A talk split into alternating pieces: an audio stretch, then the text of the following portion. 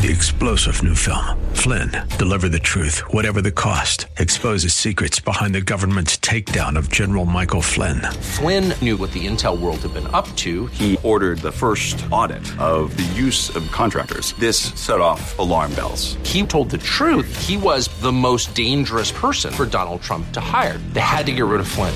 Flynn, deliver the truth, whatever the cost. Available now. Watch it today. Go to salemnow.com. Salemnow.com. The views and opinions expressed by Rob Black and his guests are not necessarily those of KDOW or its management owners or advertisers and should not be construed as legal tax or investment advice. Always consult with the appropriate advisor before making any investment or financial planning decision. October 7. Tomorrow's my birthday. Woohoo! I say the date on occasion just so you know that it's a live show. I've been live pretty much so since March. Um, there were some technical issues here and there, but pretty much so. Might take a day off soon, just warning you. Big stories of the day. You want to hear them? The Dow jumps 450 points. Woohoo! I'm rich. Uh, but weren't we down 450 yesterday? At one point we were, but not. We didn't end up that down. So today we're higher than we were yesterday. I bring this up as we have kind of a schizophrenic approach the policy right now. Um, what do I mean by that? We've been saying for the better part of two months, looks like the economy might need a little more stimulus. And let's just say the Democrats said, we need $10 trillion. I'm making that up. And the Republicans said, no, you need $1. And we got down to like 2.4 trillion versus 1.6 trillion. Now, this is the Senate no, no, no, no. This is Nancy Pelosi talking to the White House, saying, let's get our numbers close. Let's craft a bill. Then we'll send it to the Senate, see what they're going to do. It's been a she loves me, she loves me not. It's been a schizophrenic light switch on, off, on, off, on, off. And the markets have generally trended lower in that period of time, but also not breaking. Do we need stimulus? I'm thinking we do from everything that I read, from some of the stuff I see, uh, I'm thinking the jobs number is particularly the one that I stick on. Uh, we lost 22 million jobs. We've replaced 12 million of them. We've gotten back 12 million of them. We're naturally going to create jobs in the country as our population grows. So you got to be careful about how much you start reading into any of this. Um, Trump is known for the art of the deal being a tough negotiator. I don't know if he did, did he succeed with China or do we think we, we lost on that?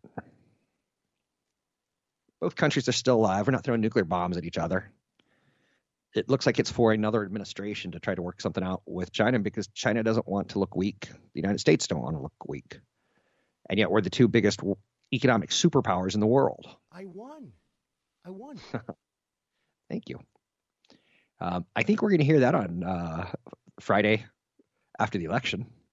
I know you're saying, are you saying your political views? No, I think he's going to say it whether he wins or loses. That's just my guess. Oh, I need a break from politics. Are you there yet? I'm not going to watch the debate tonight. I'll read about it tomorrow. I need a break. Maybe a little San Diego, LA Dodgers baseball. And of course, I'm pulling for San Diego because LA sucks, right? That's what we say in California, at least, Northern California. Oh, and it would be great. It, it's horrible for me to say, but I do like sports stories. I think they're so dramatic. If Kershaw com- implodes again, the man is a genius pitcher, but during the playoffs, things tend not to break his way or the Dodgers' way. I don't even know if that's true or not. The Oakland A's look like they're on the verge of being eliminated by the cheating Houston Astros the New York Yankees, the Bronx Bombers. What an entertaining squad of they either strike out or hit home runs. There's no singles or doubles in baseball. There's just home runs and strikeouts. And that's my review of the postseason. You know what stinks? The NBA probably has one more game left. The NHL finished. Baseball's got two more weeks, three more weeks, something like that. And then we got no sports again for a while. Well, we got college, but it looks like the NBA and NHL aren't going to open up till late December, early January, and they're going to have a reduced schedule. I'm going to miss sports again. Anyhow, where do I go from here? All the markets are higher today. Yesterday, she loves me not turns into today, she loves me. Uh, S&P 500's up 47, the Dow's up 449, the Nasdaq up 153, the Russell up 28. The Russell's the biggest winner of the group. If I had to pick one of those right now for the next year, two years, it's going to be the Russell. Uh, because the S&P 500 has had a great run. The Nasdaq has had a fantastic run. The Dow, I just don't like the Dow. It's got components in it that I just don't care for. I don't. Boeing's there. Uh, yuck. You know what I'm saying? It's just a stock that I don't want to own. I don't want to be a part of. Do I think it has a great trade in it? Yes. If they get recertified, yes. The 737 Max. But I'm not going to play the crystal ball on that one, other than to say it should get recertified at some point. But I've been saying that about stimulus, and have I been right or have I been wrong? Generally speaking, I'm right, but in this case, I didn't think it was going to take this long. Yesterday, the markets tanked. Today, they were rocking. President Trump tweeted support, I want to say late evening last night, for aid for airlines, small businesses. And he says, Hey, Nancy, in that creepy Donald Trump kind of way, Hey, Nancy, send over a bill and I'll send $1,200 checks to every American. Woo! Free money. Okay, it's not that exciting, is it? Or maybe it is. So he's now saying, let's limit the scope. Ultimately, what I think it comes down to is we've become very bipartisan, and Republicans want for Republican states, and Democrats want for Democrat states. I don't know if that's true. That's as far as I'm going to analyze it for you. And again, it's fair to say the Senate would have to approve anything anyway. So we're we're a long way off. McDonald's is adding bakery items to their menu. Ba ba ba ba. I'm loving it. You can get a blueberry muffin, apple fritter, or a cinnamon roll starting October 28th. Um, work from home has been hit hard. No, work from home has hit breakfast restaurant sales hard. Congress is looking into the big tech monopolies Facebook, Amazon, Apple, and Google, and yet they're all higher today. They've been compared in a 449 page report from Congress as coming from the mindset of the era of oil barons and railroad tycoons. The big question is can Congress ever do anything about it? Don't ask that to Microsoft because they did do something about it to Microsoft. Um, the distraction of being in court is never a good thing. When I left a business 21 years ago on the East Coast, um, I found out they were stealing from me. So I had to get a lawyer involved. And that whole process stank. It was four or five months of my life was just destroyed because I was in a legal process. I don't like legal processes. Sorry, lawyers. That's why I highly recommend divorce mediation over divorce attorneys. You once loved this person. Don't don't think you're going to win in the state of California because you don't. Split things up fairly. Move on. Divorce mediator five to ten thousand dollars. Divorce attorney thirty to forty thousand dollars. I know a guy who spent over a hundred thousand dollars on a divorce attorney because his ex kept yelling at the judge. And I can teach you one thing about courts: don't yell at the judge. If I teach you one thing and one thing only, it ain't going to get you anywhere. Anyway, all stocks across the board look like they're up today. I'm not seeing one that's down. Apple, Nike, Tesla, Nvidia, Snowflake, Fiverr, Simon Property, Starbucks, Live Nation, Carnival Cruises. I'm Rob Black. Find me online at robblackshow.com. Catch Rob Black and Rob Black and Your Money live on the Bay Area airwaves, weekday mornings from 7 to 9 on AM 1220 KDOW and streaming live on the KDOW radio app or KDOW.biz. We've lost a lot during COVID. We've also gained a lot. What have we lost? The COVID 19 pandemic has killed lots of restaurants. Um, Ruby Tuesday filed for Chapter 11 bankruptcy on Wednesday. That's today.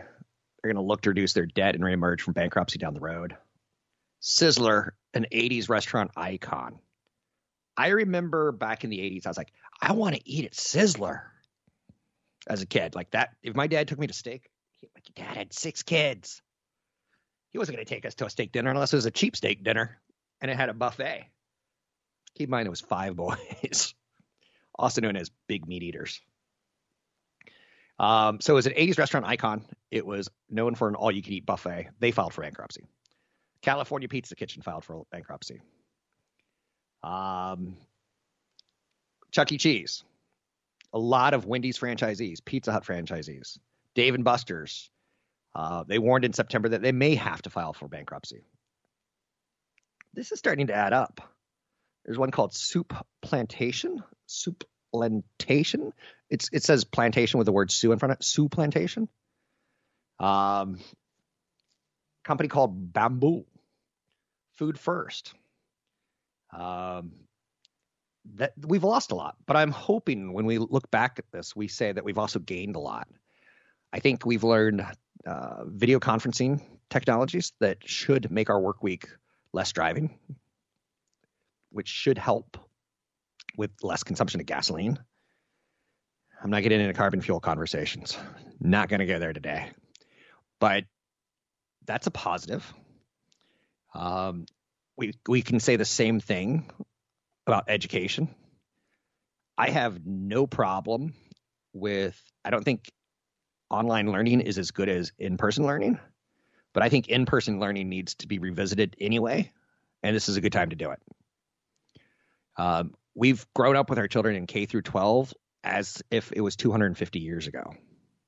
The system hasn't changed that much. Um, maybe the system should be changed, updated, modernized, looked at again with a, a fresh pair of eyes. Um, some of the treatments for uh, getting sick, either viral or diseases, um, we seem to be making a lot of progress um, with the speed of studying the stuff. Let's face it, our economy shut down pretty hard for a while there. We don't want to do that again. And if we can pull some of this forward, I love it. If we can get positives out of it, I love it. Um, big study came out this week. Piper Sandler's semi-annual survey, and it's it's heavily focused on teenagers. And yesterday I hit some of the results on how they're spending less on clothes. More teens than ever plan to buy an iPhone ahead of Apple's expected launch of 5G devices. Yesterday, Apple teased a an event, and it, it teased the word speed inside the event. So 5G phone, right? And we knew they were going to be about a month late, and this is about a month after their last watch update. So this is about right. Uh, but Amazon and Apple continue to get market share. Teens want it. I told you the moment I figured out Apple was going to be a strong investment for a long time and um, I own shares of Apple. Only recently did I sell any of my shares of Apple, so I made a lot of wealth by owning it for a long period of time. I was at the gym, and I saw everyone had iPhones, and then you start seeing everyone had the white cords in their ear. Then you started seeing the white wireless earbuds. Then you started it's like they're not going away. It's a status symbol.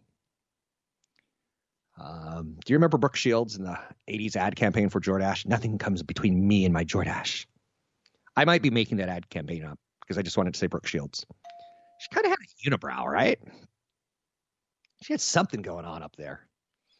Um, but yesterday we learned that 63 to 65 percent year over year, the change was more kids think Amazon is a great app on their phone and that means they're still growing. And those are going to be shoppers for life, more than likely. 86% of respondents own an iPhone, up from 83% in the fall of 2019. Respondents who said their next phone would be an iPhone hit 89% from 86% last year. Um, I have Apple products, and I'll have Apple products forever. I, I know that sounds too dramatic, but the reason I'm saying that is I made a choice on ecosystem I bought, let's say, this first Star Wars movie. I bought it on Google, Google. I bought it on Amazon, and I was like, no, stick with one platform. So I, I finally bought it on iTunes. It was the platform I just that's the one I wanted.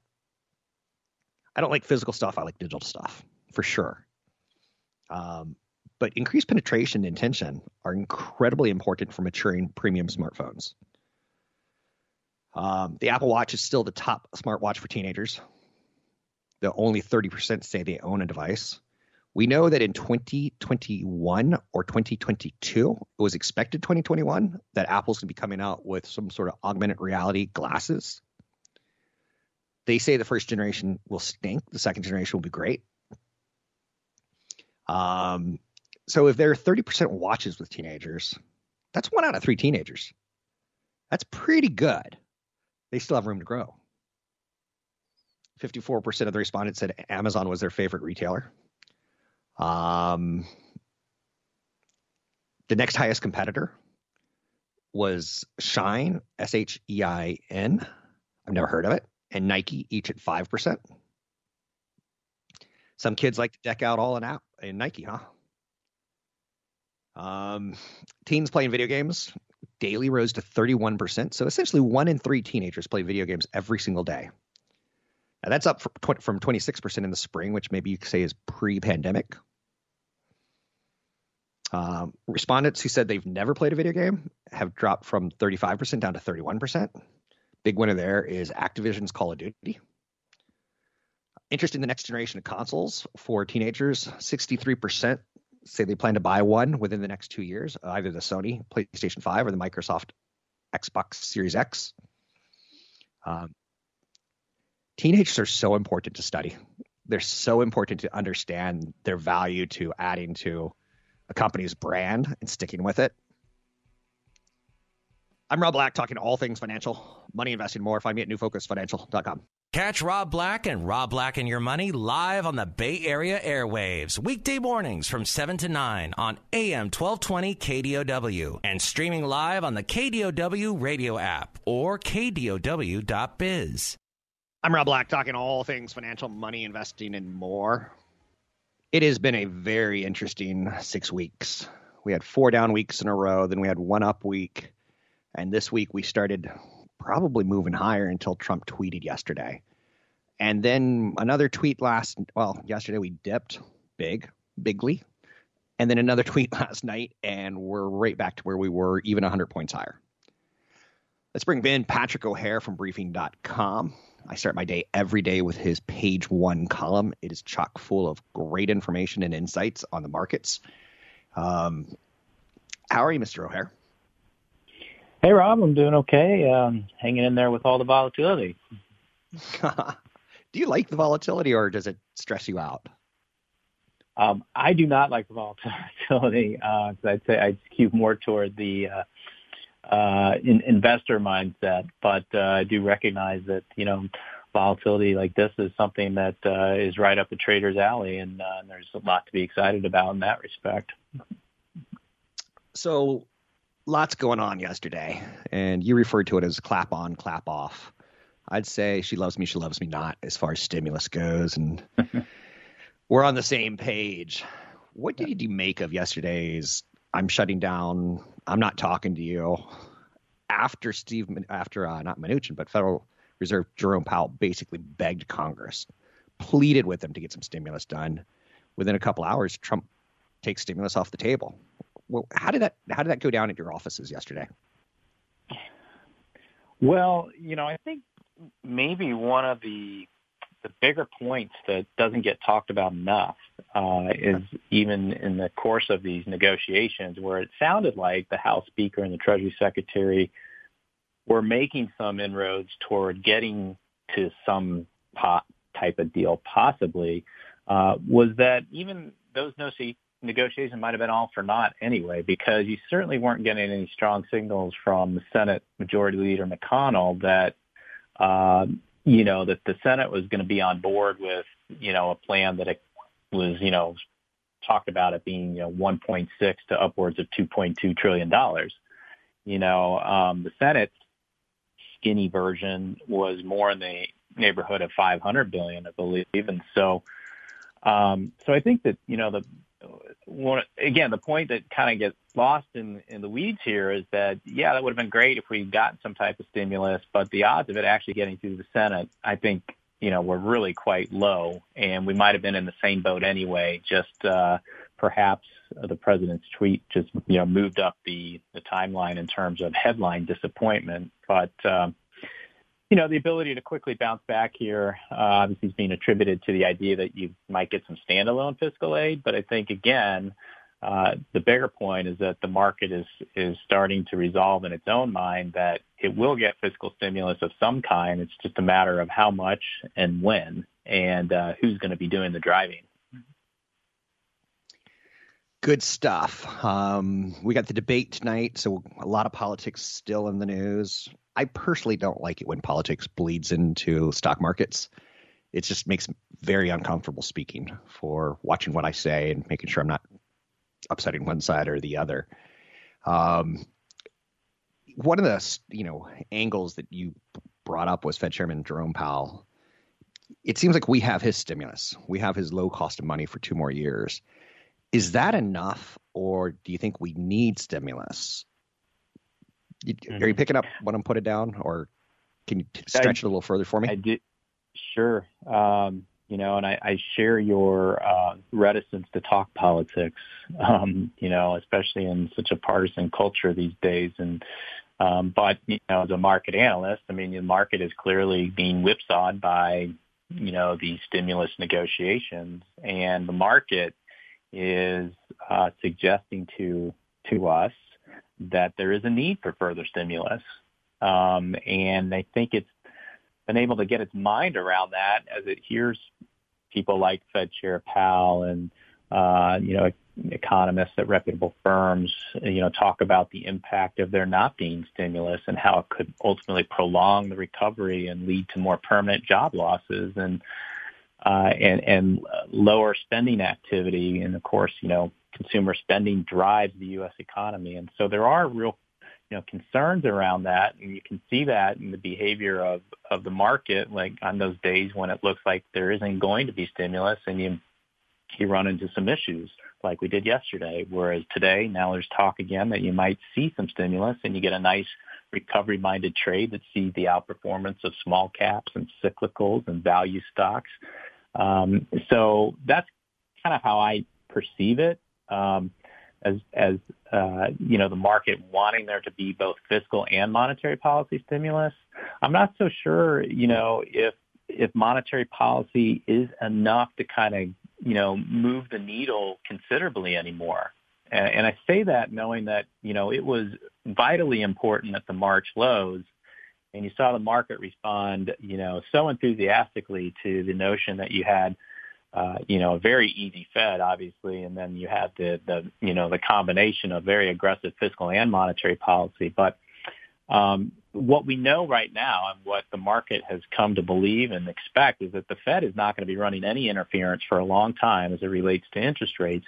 And yet the market over the last, you know, six to eight weeks, you know, it's kind of gone sideways in a, in a bit of a, you know, roller coaster range. But but it hasn't been able to really break out. And so it suggests that kind of like the whole thrust of the easy monetary policy has been uh, discounted to a large extent. And now you need, you know, the market, I think, is, is really keen on this idea that the bridge that the Fed has built with that easy monetary policy is going to ultimately lead to a period of where you do get stronger earnings growth, and that can kind of take over as the main driver for the for the market.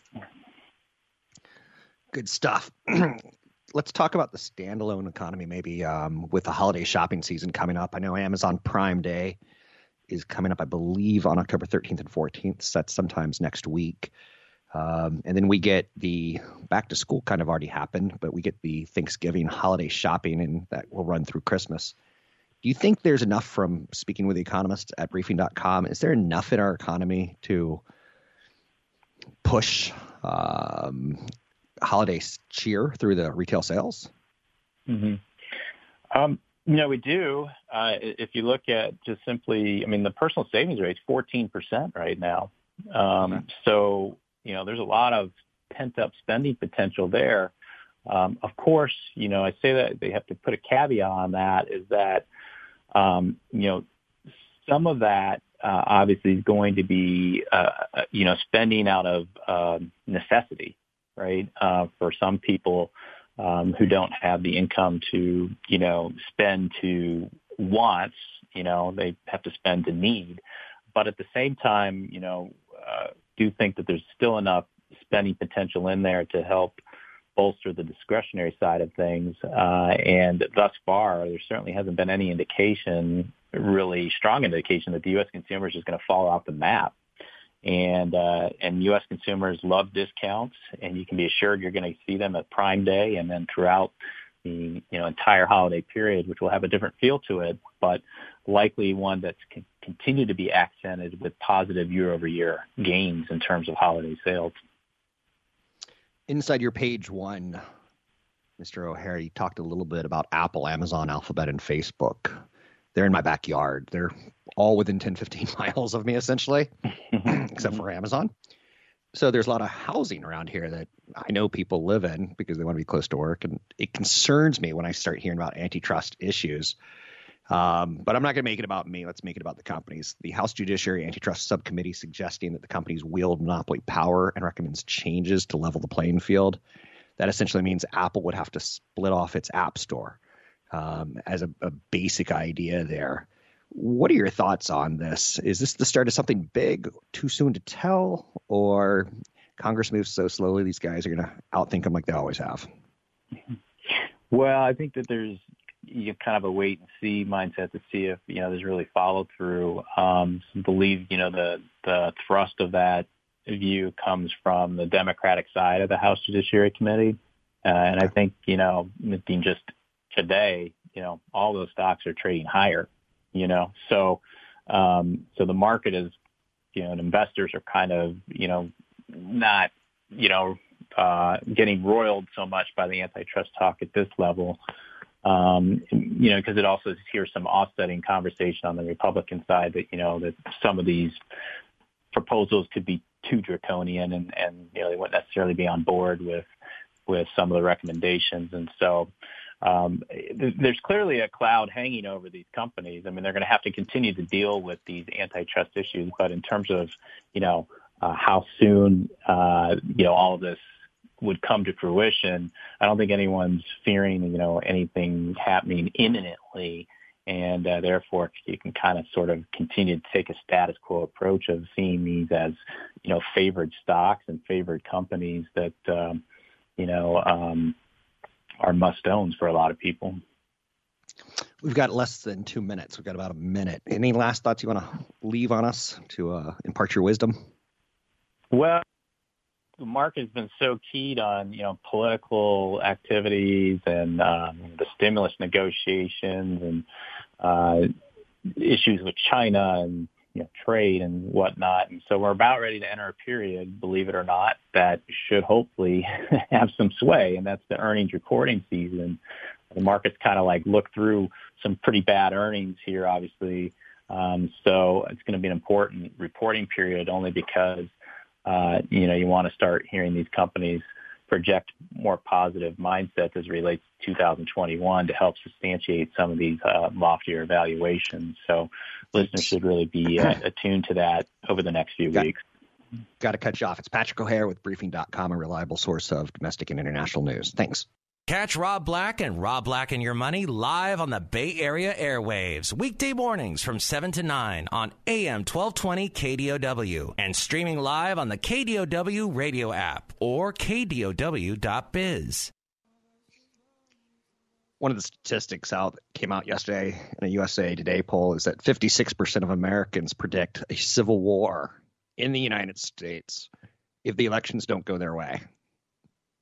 I'm like, really? or will we just start watching reruns of Survivor or The Bachelor? If the new Bachelor's on, I, am not going to Civil War. I'm just staying in. Uh, Microsoft said the Trump administration is questioning whether its commitment to promote more black managers violates civil rights laws. Can you believe this is the 21st century and we're talking about that?